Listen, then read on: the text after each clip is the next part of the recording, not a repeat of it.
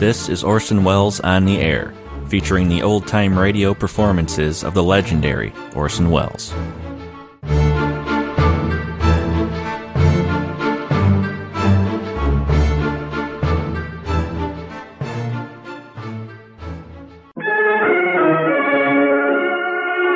The makers of Campbell Soups present The Campbell Playhouse.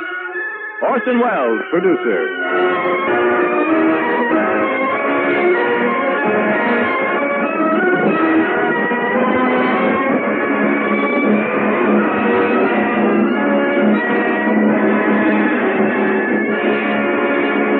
Good evening. This is Orson Welles. Tonight I present you Miss Helen Hayes in Victoria Regina. And of course, this is my proudest moment since I've been producing these broadcasts. For tonight, the Campbell Playhouse brings you, for the first time on the air, the American theater's foremost success in this decade, and in it, one of the truly great performances of our time. Hundreds of thousands of you have seen Miss Hayes as Victoria in your playhouses all over this continent. I know you're with us now. It's our special privilege to bring her to the millions more of you who have no theaters, who have radios. I hope we're worthy of the privilege. First, a word from Ernest Chapel. I was thinking just last night about a birthday dinner I had at my grandfather's farm years ago when I was a little boy. It was a great event, that visit, a glorious adventure. Grandpa and I drove up from the station in the buggy, and he and Granny hustled me through the kitchen so that I shouldn't see the good thing she was fixing. But one whiff of the aroma from Granny's cook stove, and I knew that there would be roast chicken for dinner. And what a chicken it was, too. Cooked to a tempting russet brown, and just falling apart under Grandfather's carving knife. I stayed overnight, and the next day, Granny made a pot of chicken soup. It shone like gold, that soup, and I remember that I thought it was the finest soup I'd ever tasted. These memories came back to me last night when I had chicken soup with the same glowing look, the same tempting aroma, and the same wonderful flavor. This was Campbell's chicken soup, and I can tell you that Campbell's is the kind of chicken soup that grandmother made so well. Nourishing soup, heartwarming, and chicken tasting to the last spoonful. Into its making goes all the good meat of tender chickens and fluffy, perfectly cooked rice and melting tender pieces of chicken meat, too. And so I say, as sure as you like chicken, you like Campbell's chicken soup. Won't you make a point of having it this weekend? And now for our Campbell Playhouse production of Victoria Regina, starring Helen Hayes with Orson Welles. For this broadcast tonight, Orson Welles has prepared a script which contains not only the great scenes from the successful stage production, but some of the episodes from the original play which have never yet been seen in the theater. And to complete the true picture of this great queen, Mr. Wells has used still another source, one which only a few years ago was still a closed book, locked away in the official archives of the royal family. The personal diary of Queen Victoria.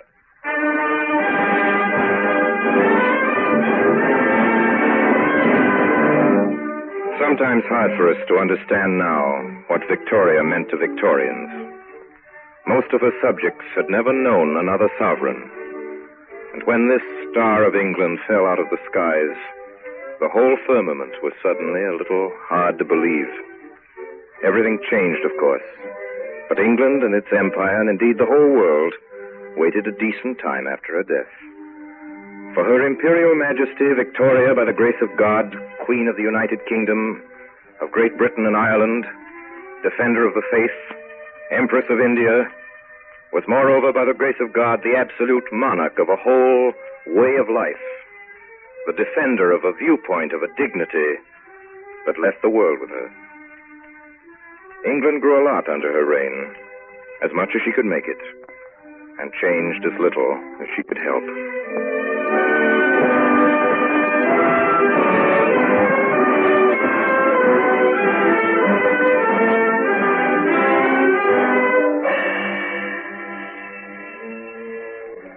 Tell them to take the message at once.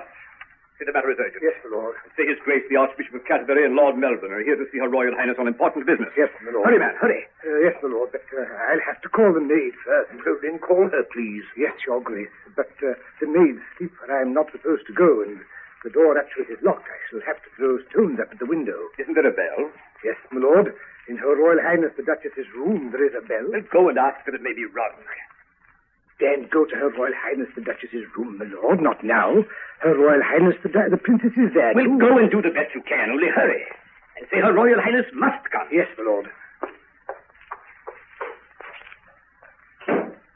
Good Lord, what a house. So the uh, princess sleeps with the old cat, does she? I beg your pardon? I, I beg yours, yes. I suppose one oughtn't to say that now. But your grace knows the duchess has been at difficulty all along. Yes, my lord, we know. Uh, had we not better sit down? We may have to wait, you know. If that man's stone throwing is not good, we may have to wait a long time. So this is how history gets written. This won't get into history, my lord. No, I suppose not. Oh, it's a pity, you know, a pity. I don't know what to think of it. It meaning what? Female on the throne. King would have been so much better. I don't know, my lord. Heirs male of the last generation have not been a conspicuous success. No English king has been a conspicuous success since Edward I.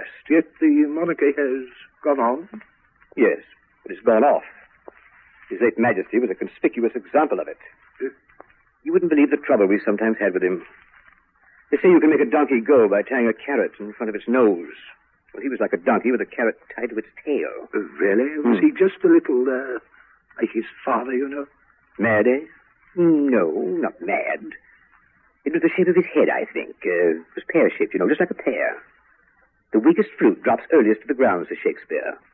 But his head was weak fruit, distinctly. Amazing how it hung on. One can't exactly say lost it. I beg your pardon, my lord. Yes? My lord. Well? Her Royal Highness, my lord.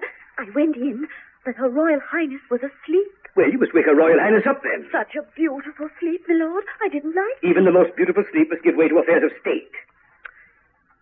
You know who I am. Yes, my lord. You know His Grace. Yes, my lord. Then go at once. Wake her Royal Highness and tell her that we are here, waiting for an audience. Six o'clock. There's to be a council at ten. Where? Here? At St. James's, I think. No. Perhaps it will have to be here. She mustn't appear in public yet. It wouldn't be quite decent. People might cheer. Well, here's somebody coming. Madam. Your Grace, my lord, you have news for us? Her Royal Highness, the Princess, we have news, Oh, madam. the king then. Is dead. Then my daughter is there. Queen. Has come then at last. And I am the queen mother. No, madam. Your Royal Highness is not the Queen Mother. Not? Your Royal Highness is the Queen's mother. That's the distinction. Only had your Royal Highness been Queen in the first place, would that other title now follow?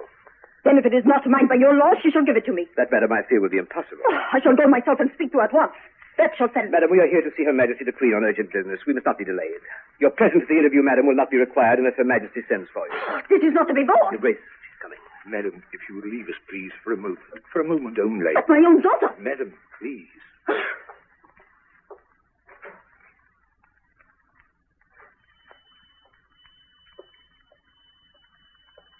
Your Majesty.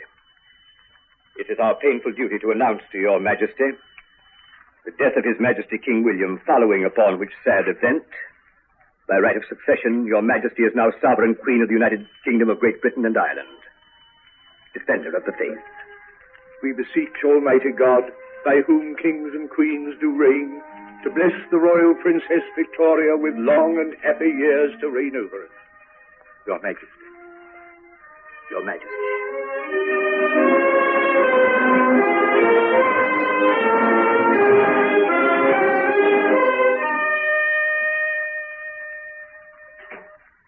Mamma. My child, my child, oh, my child. Two gentlemen came to tell me that I am queen. Yes, you are queen at last. But really queen now? Before I've been crowned? Yes, now at once. The king is dead. You are queen. Then my reign has already begun. I can do as I like. Yes, as you like. Do not mind what anyone says. If you want to do it, do it. Oh. Then, Mamma, there is something I would like. Ah, yes, say it. It shall be done. How strange that it should all have happened so suddenly. Yes, so suddenly after we've waited so long. But now, my love, do not stay here to catch cold. Come back to your own mother's bed. No, Mamma, dear. As I may now do as I like, I wish in future to have a bed and a room of my own. Of your own? Yes, please, Mamma. So? You have been waiting for that? I should be very glad if you don't mind, now that I am my own mistress. Yes, yes, I would rather be alone. My. Glad? Alone? Good night, Mamma. Oh, heavens. What is going to become of me?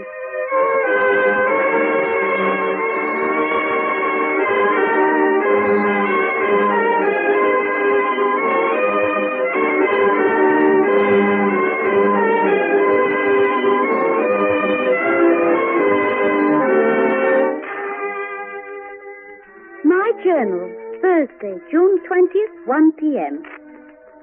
Since it has pleased Providence to place me in this royal station, I shall do my utmost to fulfill my duties towards my country. I am very young, and perhaps in many, though not in all things, inexperienced. But I am sure that there are very few who have more real goodwill and more real desire to do what is fit and right than I have. At nine came Lord Melbourne, whom I saw in my room, and of course quite alone, as I shall always do all my ministers. He kissed my hand. He was in full dress. I like him very much and feel confidence in him. He is a very straightforward, honest, clever, and good man. You said yesterday, Your Majesty, with a courage which I thought remarkable in one so young, someday we must marry. Yes. Has Your Majesty given that matter any further thought? Oh, yes, Lord Melbourne, I've thought of it a great deal. Is Your Majesty prepared yet to take me into Your Majesty's gracious confidence You mean? as to the possible recipient of so overwhelming an honor? Oh, I've not thought of any person in particular. I mean, I've made no decision. I am relieved to hear it, ma'am. Then Your Majesty has still an open mind. An open mind? Oh, of course, I shall make my own choice, Lord Oh, Melbourne. well, of course, ma'am. I will not suggest otherwise for a And moment. there are some things as to which I'm quite resolved. As for instance, My marriage, Lord Melbourne, must be a marriage of affection. that I am sure, ma'am, can be arranged without difficulty. Someone, I mean, whose character I can respect. One whom I can love and look up to. Uh, look up to. Yes. It may sound strange to you, Lord Melbourne, but I must have as my husband one whom I can eventually look up to when I have trained him for the position he will have to occupy. Oh, quite so, quite so. I trust that such a person will be found. And as your majesty has owned to an open mind on the subject, I have here with me a list of possibles. Oh, Lord Melbourne, how interesting. How many? Well, at present, ma'am, only five. But more are coming. Coming? That is, I'm making inquiries about them. What kind of inquiries? All kinds of inquiries, ma'am. I would not wish to present your majesty with one to whom there could be any possible objection. And you've already found five, Lord Melbourne. How clever of you. I would like to see your list, Lord Melbourne, thank you. Do I know any of them? Your majesty knows one of them very well. Oh, yes, I see. I did. But I I couldn't marry my cousin George. He's so. Nobody wishes to decide your majesty's choice. There are others. But it is for me to decide, is it not? It is for your majesty to decide. Your majesty need not marry at all. Oh, I must marry. Mamma always said so. Then I shall say no more, ma'am. I will only commend the matter to your majesty's good sense and conscience. But, Lord Melbourne, you haven't yet shown me any portraits. Portraits, ma'am? Why, portraits? I can't decide on anyone until I know what they are like. It wouldn't be fair to them or to me. Uh, portraits are sometimes deceptive, ma'am. Uh, court painters like prime ministers know their duty, and they only do what is expected of them. If they can't do that, they have to go. Here is a portrait that was sent to Mamma the other day. It's of my cousin, Prince Albert of Saxe-Gotha. Uh, may I see it? Uh. Oh, Oh, yeah.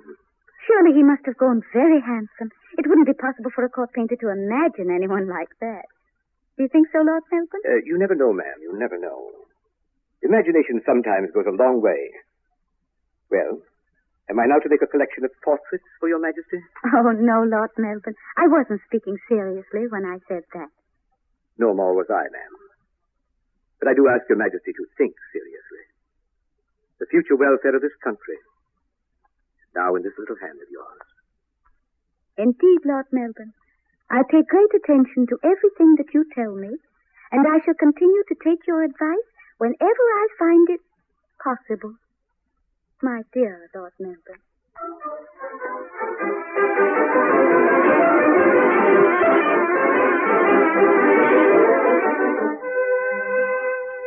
The Thursday, October 10th, 1839.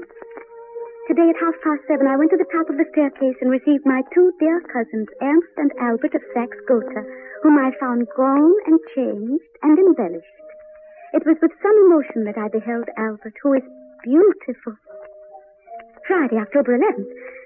Albert really is quite charming and so excessively handsome and such beautiful blue eyes and exquisite nose and such a pretty mouth with delicate mustachios and slight but very slight whiskers. A beautiful figure, broad in shoulder and a fine waist. About half past ten, dancing began. I danced five quadrilles. The first with Ernst, the second with dearest Albert, who dances so beautifully, and the third with Lord Henry, and the fourth with Ernst, and the fifth with dearest Albert again. It is quite a pleasure to look at Albert when he gallops and waltzes. He does it so beautifully, holds himself so well with that beautiful figure of his.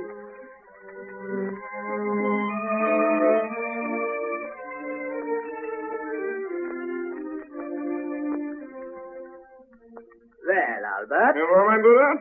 we must speak English What? for practice.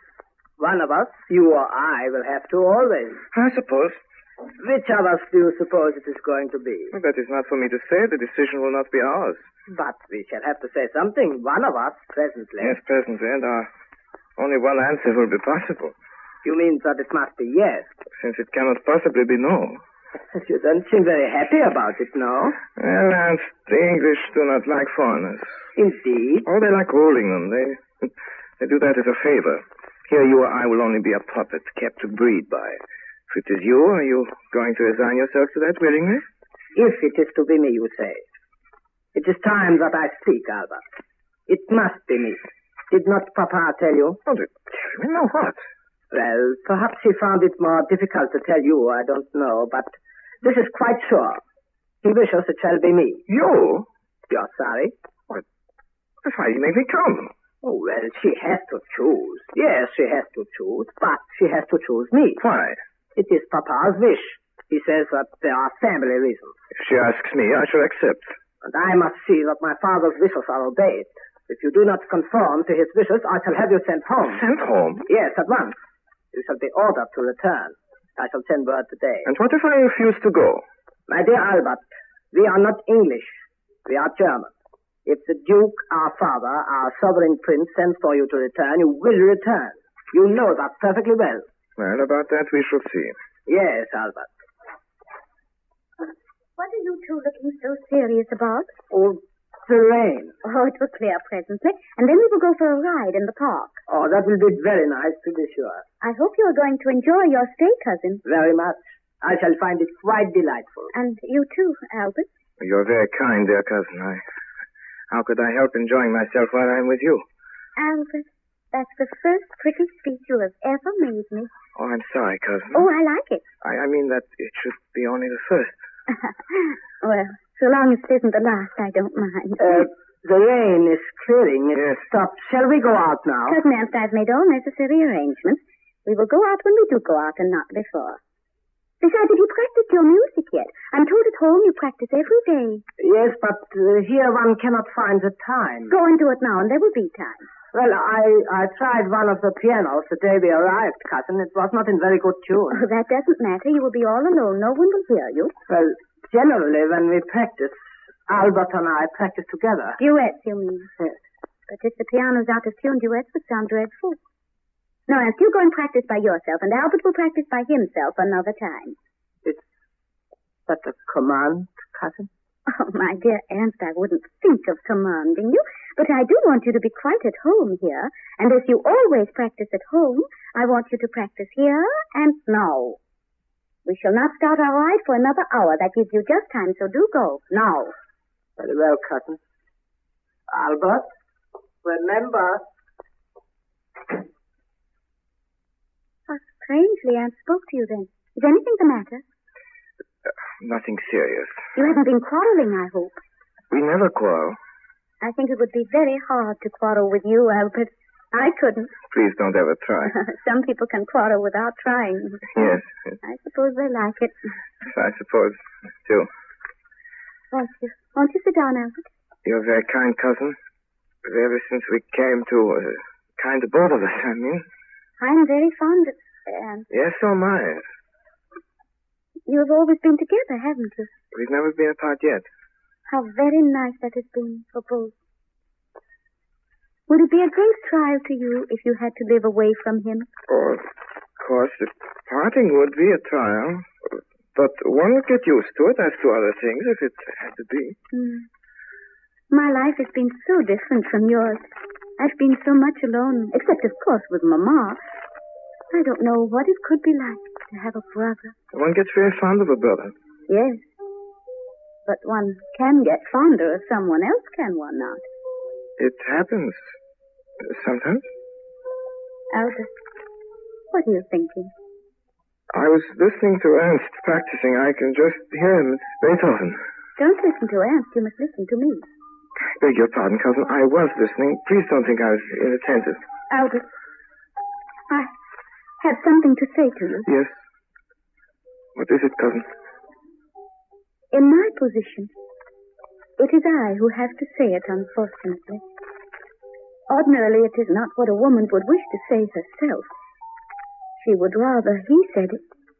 Is there anything you wish me to say that I can say? To hear you say you can love me is all I can hope yet.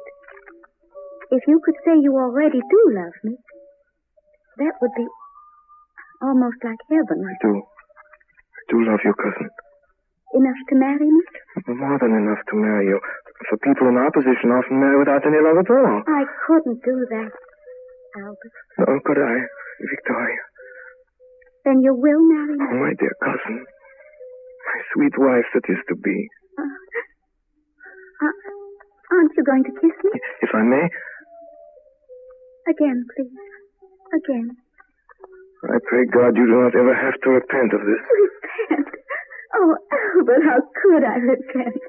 It's not in my nature. Besides, there there isn't going to be time. You know, we must be married quite soon. Everybody expects it. Expects it? They don't know. No, expects me to marry, I mean.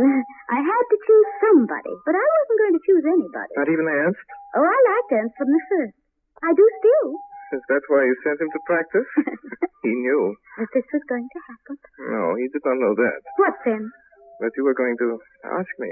And what else could he suppose would happen? He expected me to say no. You couldn't say no to a queen, could you, Albert? No, dear. One couldn't say no to a queen. Did you want to? Oh, no, dearest one. All it means is that Ernst will be disappointed. Oh, I see. Oh, poor Al. Yes. Well, we must both try to be very nice and kind to him. And now I think it is quite time that we went for our ride. I- Isn't Ernst to come too? Oh, yes, of course. Then won't you send and say he may stop practicing? It hasn't taken an hour, you know. I think he has stopped. Nor has he either, for here he is. Yes, Are you ready to come riding, Al? quite if you are, cousin. Oh, yes, we are quite ready now. Everything has been settled. Tell him, Albert. Uh, Ernst? You told me to remember. I forgot.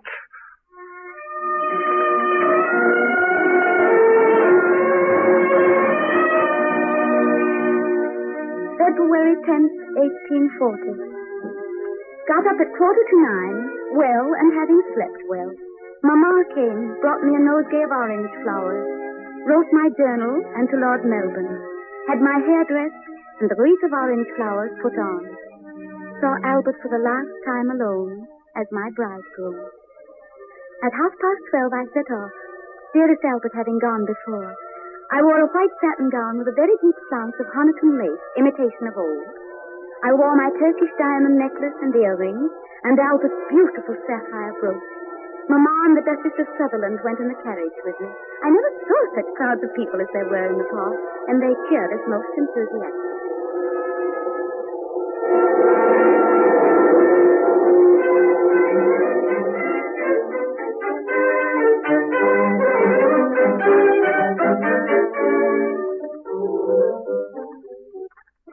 Here is your trading water, your highness. Let me do. I shaved myself this morning, and I want your ring. Yes, your highness. Hmm? Albert, may I come in? Oh, yes, dearest, if you wish to.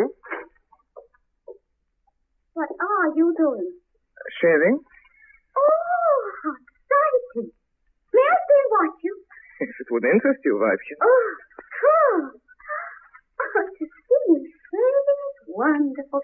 Something I never thought of. Oh, do you think one did not have to shave at all? I just never thought about it till now. You know, Albert, I've never seen a man shave himself before. No, I suppose not. How often do you have to do that? Once a week? Every day. Every day, but that's absurd. It can't grow as fast as all that. Yes, it does.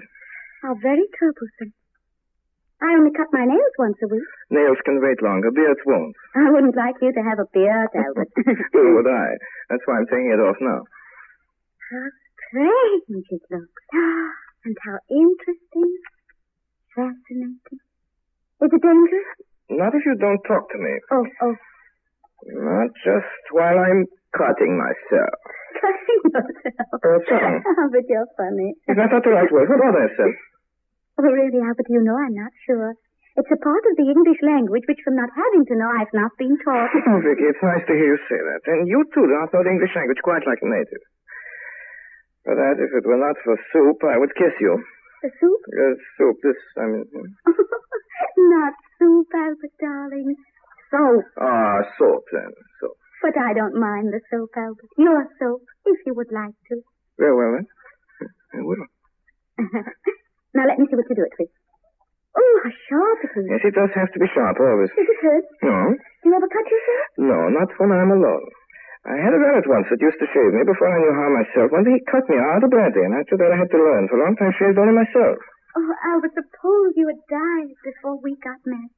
Could I have ever married anyone else? Oh, of course, dear. If you had to marry someone, you could not disappoint your people by not giving them an heir to the throne. Oh, Albert, shall I really? Will that really happen? We hope so, dear. Ah, Time. In time. Oh, I hope it will be very soon. Isn't it wonderful? We really are married now, aren't we? Yes, Vipkin. I think so. Yesterday seems almost like another world, so different. All the crowds and the cheering and the firing and the bells and thousands and thousands of people looking at us as if we belonged to them, as of course in a way we do. And now we are all by ourselves, all alone, Yes, all just alone. we two. Just we two. Shall I be able to make you happy, you think? You are happy. Happy.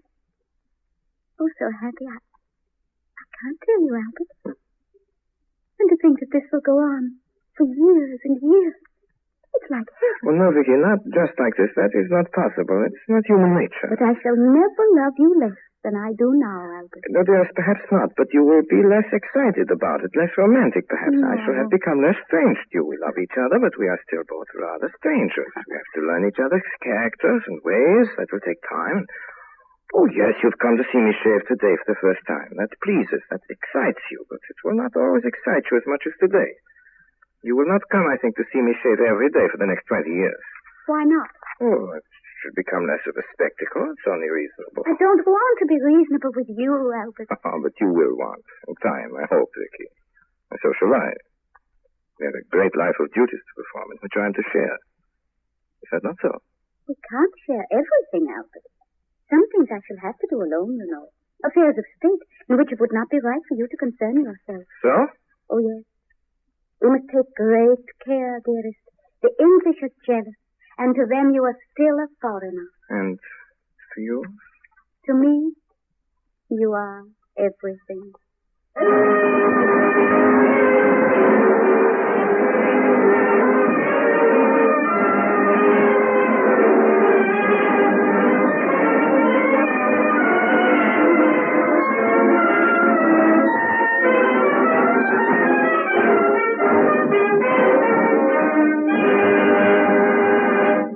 You are listening to the Campbell Playhouse presentation of Victoria Regina, starring Helen Hayes with Orson Welles. This is the Columbia Broadcasting System.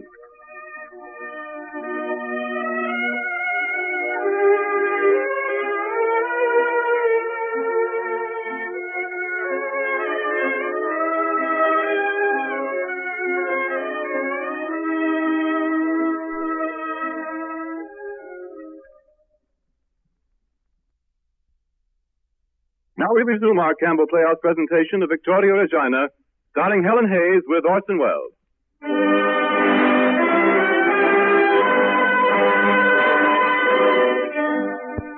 May 6th, 1840. My dearest angel, Albert, is indeed a great comfort to me. He takes the greatest interest in what goes on, feeling with and for me. We talk much together, and his judgment is always good. Vicky, Ah, here you are, Albert. I was wondering when you would come. It's after ten o'clock. you do not think I have forgotten. No, I only thought you were a little late, as you are. Oh, just one minute. I do not yet quite know to realize how long at Windsor it shall take to get from one place to another. It is all very grand and large, is it not? Yes. But that is what we in our position have to put up with. Wouldn't it be rather nice to make one corner of it for our own? How do you mean our own? It is all ours, Albert. More private, where, where no one can come but ourselves. I, I mean, you know, during the day. Where by ourselves you could sing to me, I could play to you and read to you. you know. Yes, Albert, that is just what I should love. I shall have it arranged for. Will you not let me do it my own way? You think I will not do it as you wish, Albert? Oh, not so at all, but this I would just like to do myself. At present, it seems there's so little I may do. But you do a great deal, dearest. Everything that I want you to do. Yes, and that is all. Is that not enough? What is the matter? I could wish that you wanted me to do a little more, Vicky, in my own way. What else can you do? Who knows? You let me try. There's so many things here that want doing badly got us. Dearest, you judge people so strictly. But do I? Of course you do, and sometimes it's rather inconvenient, you know. Well, for instance, The other night when Uncle Augustus came in after dinner, having dined elsewhere, and of course he dined well, as usual, and so almost at once you sent one of your gentlemen in your compliments and told him that it was this carriage was waiting. you wish that I had let him stay? I, I think you should have come to me before doing anything. Well, why? For permission, that you might have my authority. No, Vicky, I'm not going to ask permission for everything. Do you mean that? Oh, very much so, I mean it. Albert, is this going to be the first time you have disobeyed me? Perhaps it should have come earlier. It will not be the last. Albert, you forget yourself. Vicky, do you, do you wish that I had let Uncle Augustus stay? Well, Albert, after all, he is an old man. We can't expect to alter him now. Even your uncle should be made to respect you. But they do, I'm sure. It was not respectful for him to come as he came the other night. It would not have been had he realized, had he known. How drunk he was. Albert, he is my uncle. Please don't use such a common expression about one of us. Is it too common, that word said in English? Forgive me, I would say it in German. No, Albert. Till you know it better, you must please still speak in English. And it's the same about English ways and customs.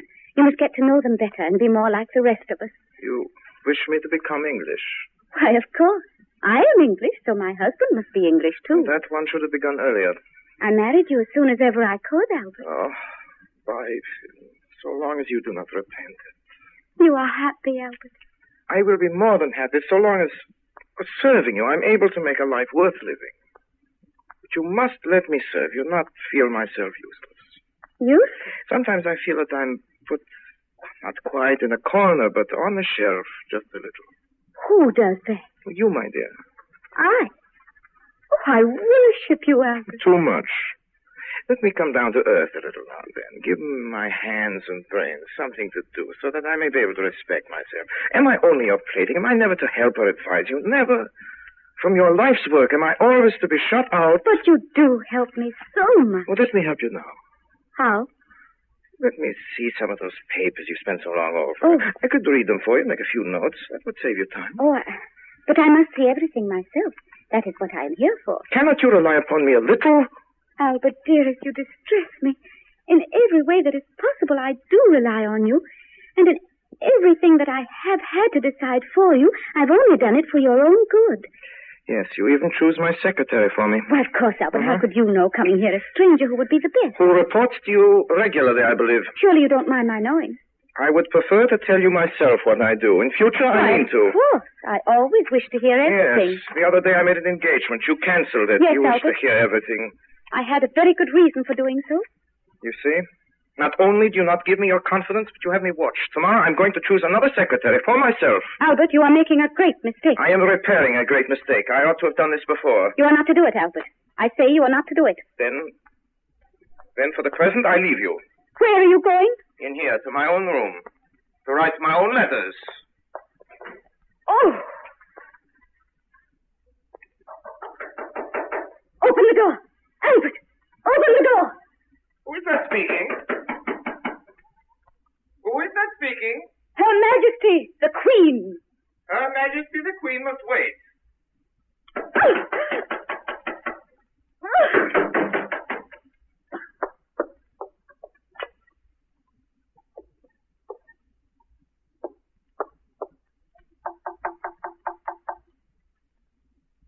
Who is there?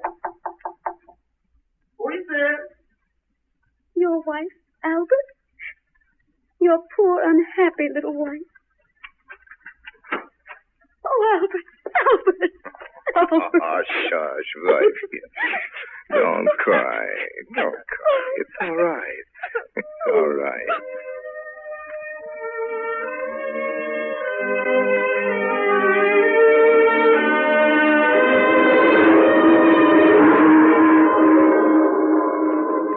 Yes, what is it? Her Majesty is waking up. At least I think so. Then go along and get Her Majesty's breakfast, quick and sharp. Is Your Majesty awake? Yes, nurse. I'm awake. At least I'm going to be. What time is it? Six o'clock, Your Majesty. Morning? Yes, Your Majesty, it's morning now. Your Majesty has had six hours good sleep, and you'll have another after Your Majesty has had her breakfast. I don't think I want any breakfast, not yet. No, Your Majesty, but your breakfast wants you. Not till I've seen the prince, I mean. Your Majesty can't see His Royal Highness the Prince till you've had your breakfast. No, it's the doctor's orders. Then let me have it at once. Why, here it is. Bring it in, nurse, and put it down. What's that? That's what we call a feeding cup, Your Majesty. It's the same one Her Royal Highness the Duchess had when Your Majesty was born. Oh, Dear. Yes, the same one. Does Your Majesty hear the bells ringing? What are they ringing for? What for? Why, for the princess, to be sure. The princess? Oh, yes, of course. Oh, I do so want to see the prince. Nurse, go and say that His Royal Highness can come now. There. Now I've sent word. His Royal Highness will be here in another minute. Tidy me, nurse, tidy me. How do I look? Your Majesty looks very nice indeed. Just a little pale, but that's to be expected. Let me look at myself. Oh, nurse, I look dreadful. You don't, ma'am. You look sweet and like a mother. How's baby? Oh, she's all right. Your Majesty needn't worry about her. She's having a 24-hour sleep and having it well. 24-hour sleep? Impossible. No, Your Majesty. It's what babies always have to do when they first come, to get over the shock. The shock of what? Oh, Of being born, Your Majesty. It's hard treatment they get sometimes, poor wee things. Did she have very hard treatment? No. Your Majesty treated her beautifully, like as if she'd been the mother of twelve. Oh, you must lie still and not talk till His Royal Highness the Prince comes. When he does come, nurse, you must go. Go, Your Majesty? Yes, I wish to see him alone. But I mustn't go, Your Majesty. It's doctor's orders. This is Queen's orders. You will do as I tell you. I've never done such a thing before, but if Your Majesty really means it. I really mean it, nurse. Well, here His Highness is, then. Mrs. Nurse, how long may I stay? Only five minutes, Your Royal Highness, please. Very well. Weibchen, oh. liebes kleines Frauchen, wie geht's dir? Oh, Albert, darling, have I disappointed you? Disappointed me, but how? Why, Weibchen? That it wasn't a boy. You wished it to be a boy. Albert, of course. how could one have wished anything else for an heir to the throne? The heir to a throne must be a boy, if possible. Oh, Vicky, if I did not know that it's always to be, for if you had been your brother instead of yourself, this would not have happened. This? I mean that I should not have then married you. Then you're not disappointed. Oh, there's plenty of time. Vicky may yet be a mother of twelve. That's what Nurse said. Oh, did she? Well, let's hope that she was right. Oh, no, Albert, I, I don't want to have twelve, not quite. You see, it would be such an interruption to my being queen. Oh, yes, I suppose. Mm. But while that was so, I could be looking after things for you, perhaps. No? No. No, Albert, that would never do. My people wouldn't like it. So? No. Two or three will be quite enough, I think. Perhaps I wouldn't mind four in time. So you really don't mind. Oh, how good you are to me. I was so afraid I hadn't quite done my duty. Well, Vicky, if it's anyone's fault, it is my fault, too. Oh, no, no. No, Albert, no. The father has nothing to do with whether it's a boy or a girl. Oh, indeed. You seem to be very learned on the subject, Vicky. You surprised me. I thought it was something nobody knew anything about. Oh, yes, I'm quite sure of it. I've thought so much about it, you see, lately. So I know. Uh, Vicky, it's time I went. Nurse told me it was only five minutes I was to be here. Nurse told you? Yes, and she was quite right. It was doctor's orders, and when doctors order, kings and queens must obey. Oh, So now for a little goodbye. Hmm? kiss me again. Again. No, no, no, not again. You must not so excite yourself. Goodbye. Albert.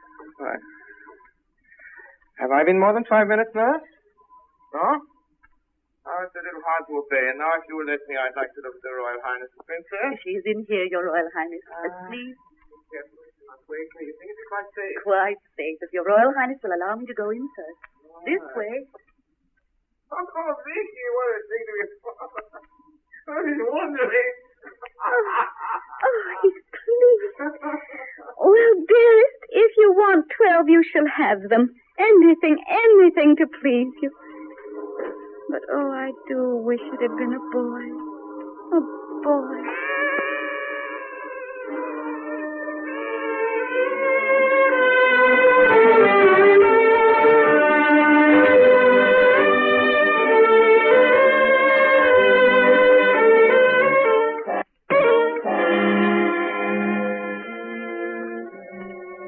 Downing Street, 9th of January, 1862. Viscount Palmerston presents his humble duty to your majesty and begs to state that the cabinet, at its meeting this afternoon, considered Mr. Seward's note announcing the refusal of the federal government of the United States to release your majesty's subjects, Messrs. Slidell and Mason. After long deliberation, the cabinet then decided to send an ultimatum to the American government informing them that unless immediate compliance is made with the wishes of your majesty's government, this looks very serious indeed, General Gray. Where's the messenger from the Foreign Office? He's gone, Your Majesty. Gone, without waiting? He waited for an hour, ma'am, so I'm told. I know. He should have waited all day if necessary. Messengers from my other ministers know that they have to wait. Why do not Foreign Office messengers wait too? Cannot one of Your Majesty's messengers go, ma'am? The matter being so urgent. Yes, he must, of course. Tell one of them to be ready to start instantly. Yes, Your Majesty. Albert. Yes, Vicky. Send for me. Oh, Albert, why did you wait to change? I've been so wanting you. It's after four. My uniform is wet, so my dear. I'm feeling very cold. You're cold still, dearest. Your Hmm. hand is like ice. Oh, why did you go to Sandhurst in such weather when I begged oh, you I not had to, my dear. What's the matter? It's about that trouble with America. They're having taken the Confederate envoys off one of our ships. Hmm. And most wrong it was of them, you know. This is the dispatch Lord Russell is sending to our ambassador in Washington about it. He wants it to go tonight. Is the messenger waiting? No, he's gone. Gone. Oh, that's what I thought. Now to expect, I suppose. Yes, it's that Palmerston again, troublesome man. Albert, read it quickly. I want you to. I want to know what you think about it. This means war. I was afraid so. How foolish of them not to give in, for they must know they are in the wrong. And everything that Lord Palmerston says there is true, is it not? Quiet, quiet. This won't do. But Albert, as we are in the right, what else can we do? Alter a few words, say it, but say it differently. Often it's just the way a thing is said that decides whether it shall be peace or war. It's the same when two people quarreled. You and I, Weidchen, might often have quarreled. Had we said the same thing that we did say differently. But we could always beat America now, Albert. Ha ha, Uh, so. What if we were fighting someone else, Vicky? And America chose her time then? No. That is what these patriots never think about. It is always this time, this time we are right, and we shall do what we like. Oh, what fools their patriotism makes clever men to be. And Palmerston, the cleverest fool of them all, when he dies, they would say of this man, oh, yes, he had his faults, but he always upheld the honor of his country. And they say honor, they mean pride. For honor means that you are too proud to do wrong. But pride means that you will not own that you have done wrong at all. That's the difference. Then what are we going to do, Albert? We're going to alter this dispatch now, Vicky. Sit down at once and write. Say that this dispatch is not to go till he has heard from you, and your messenger must go now at once and must see Lord Palmerston himself. This will take me more time, but you write your letter at once. Yes, I am, Albert. I, I... And now will you leave me alone, my dear, while I draft this letter to America for you? Yes, Albert, dear.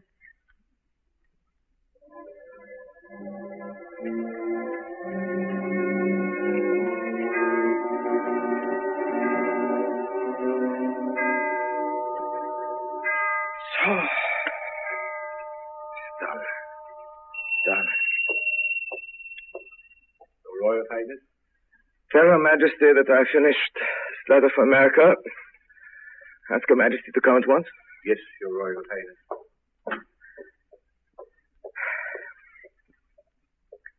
Albert. Oh, what's the matter, Albert? Are you ill? I've done. Read it, Vicky. If you approve, send it. Yes, yes, yes. Oh, I do. I do approve every word. Then let it go. No. And, uh, Vicky, there's one thing. Albert. oh, What's the matter, dear? You look so pale. What is it? Take me to bed. Take the bed. All right, Vicky. I feel so weak. I feel. Come, die Feder, Uncle. Albert. Albert!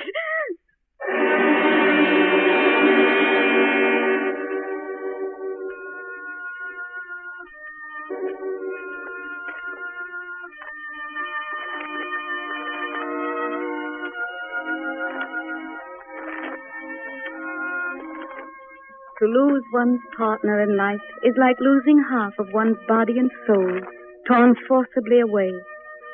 But to a queen, to a poor, helpless woman, it is not that only. It is the stay, support, and comfort which is lost. To the queen, it is like death in life. Great and small, nothing was done without his loving advice and help. And she feels alone in the wide world.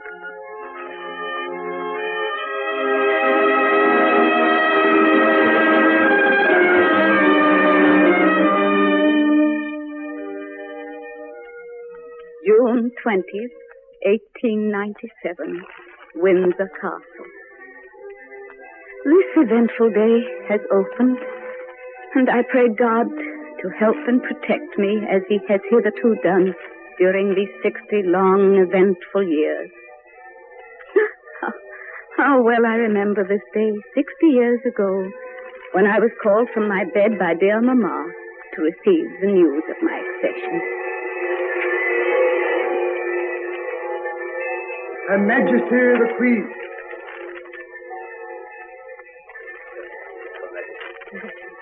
Congratulations, Your Majesty. Thank you, Marty. How are you? I'm very tired, but very happy.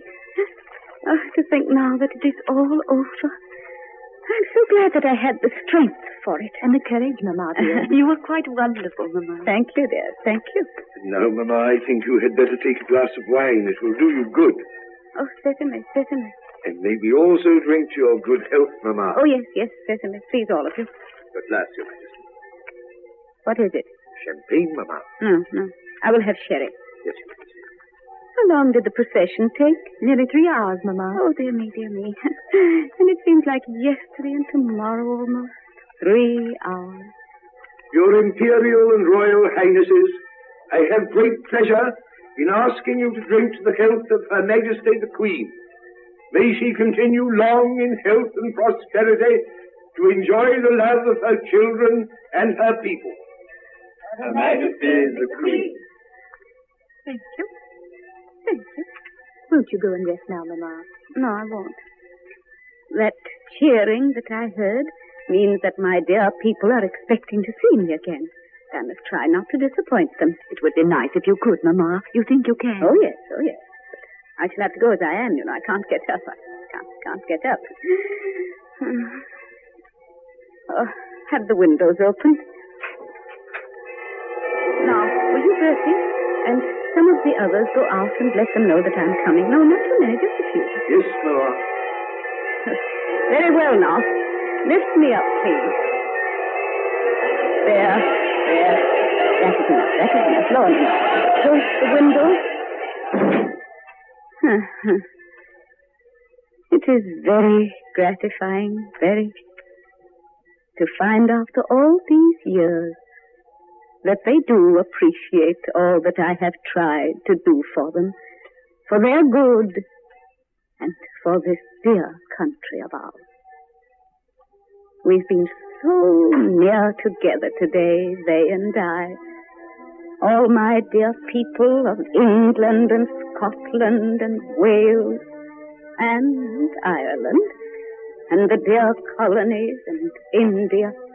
From all over the world I have had messages, you know. Such love and such devotion. It was extraordinary. Bertie, will you tell Mr. Chamberlain how very much I approve all the arrangements he has made for the proper representation of all parts of my empire in the procession. Everything was in perfect order. It was very gratifying, very. So happy. Oh, Bertie, Bertie, as we were coming back, you were in front, and I don't think you saw this. It was just at Hyde Park Corner. There was a great crowd there, you know, and a lot of rough-looking men. Of course, it ought never to have happened, but it didn't matter, really. Broke right through the lines of the police and the troops guarding the route, and they ran along beside the carriage, shouting and cheering me, and I heard them say, Go it, old girl, you've done it well. of course, it's very unsuitable, the word, but very gratifying. And oh, I hope it's true. I hope it's true. Ah, they are still cheering. Oh, Albert, Albert, if only you could have been here.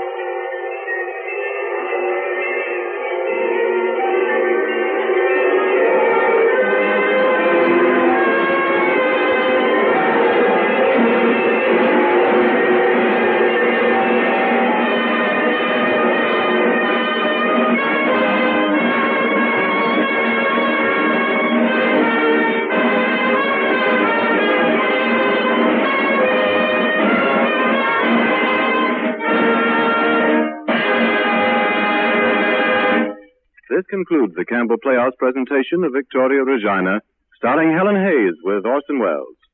In just a moment, both stars will return to our microphone, but first a word from our sponsors.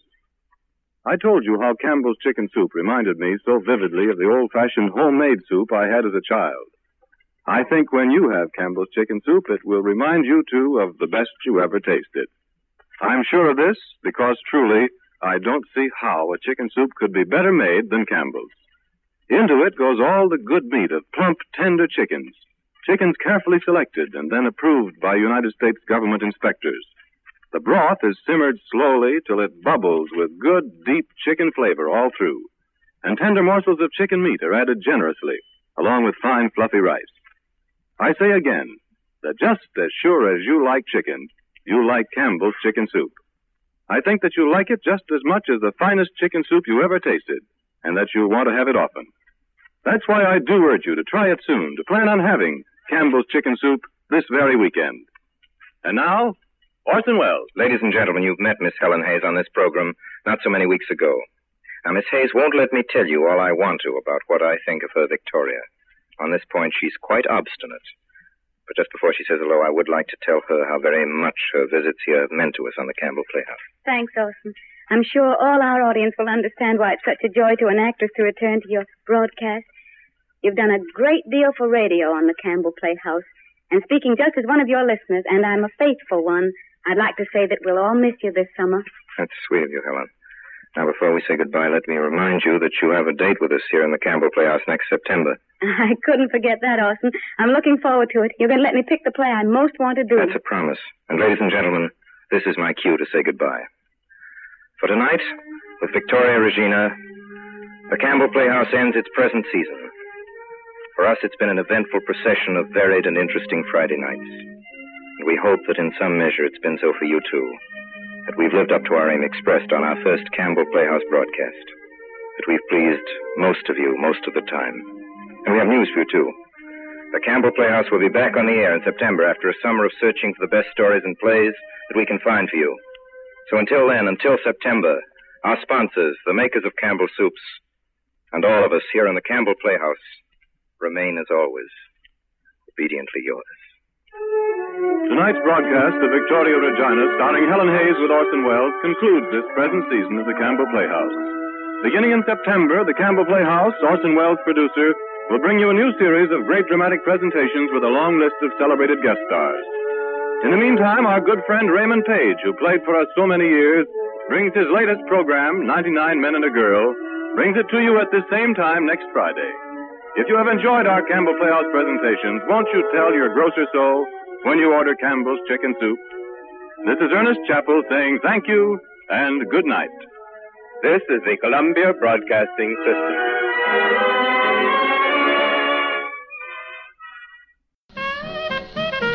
That's the show for this week. I hope you enjoyed it. Remember, you can find more from the show you heard today and thousands of others at relicradio.com.